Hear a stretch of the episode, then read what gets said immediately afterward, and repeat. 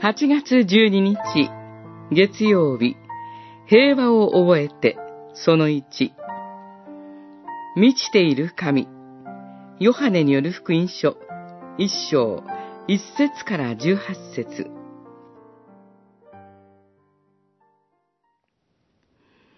言葉は肉となって、私たちの間に宿られた。私たちはその栄光を見た。それは、父の一人子としての栄光であって、恵みと真理とに満ちていた。私たちは皆、この方の満ち溢れる豊かさの中から恵みの上にさらに恵みを受けた。一章、十四節、十六節。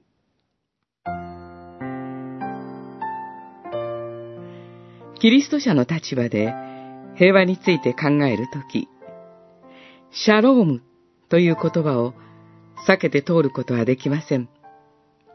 シャロームを単に平安ないし平和と直訳して良しとするのではなく、言葉の根本精神を尋ねたいのです。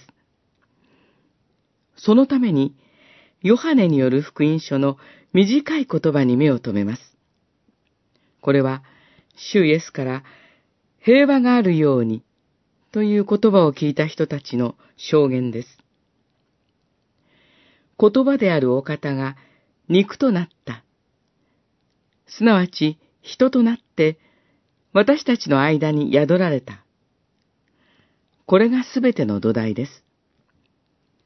そこで特に注目したいのは、著者の受けたという言葉です。私たちは恵みの上にさらに恵みを受けたのです。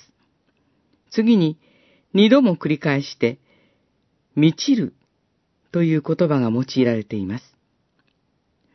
恵みと真理に満ちているお方から、その満ち溢れる豊かさの中から、恵みを受け取ることで、彼らは満ち溢れるほど豊かなものになりました。私たちがシャロームを考える土台も同じです。私たちが満ちている方と共にあるとき、私たちも満ち足りた賭けのないものとなります。そこに本当の平和であるシャロームが実現します。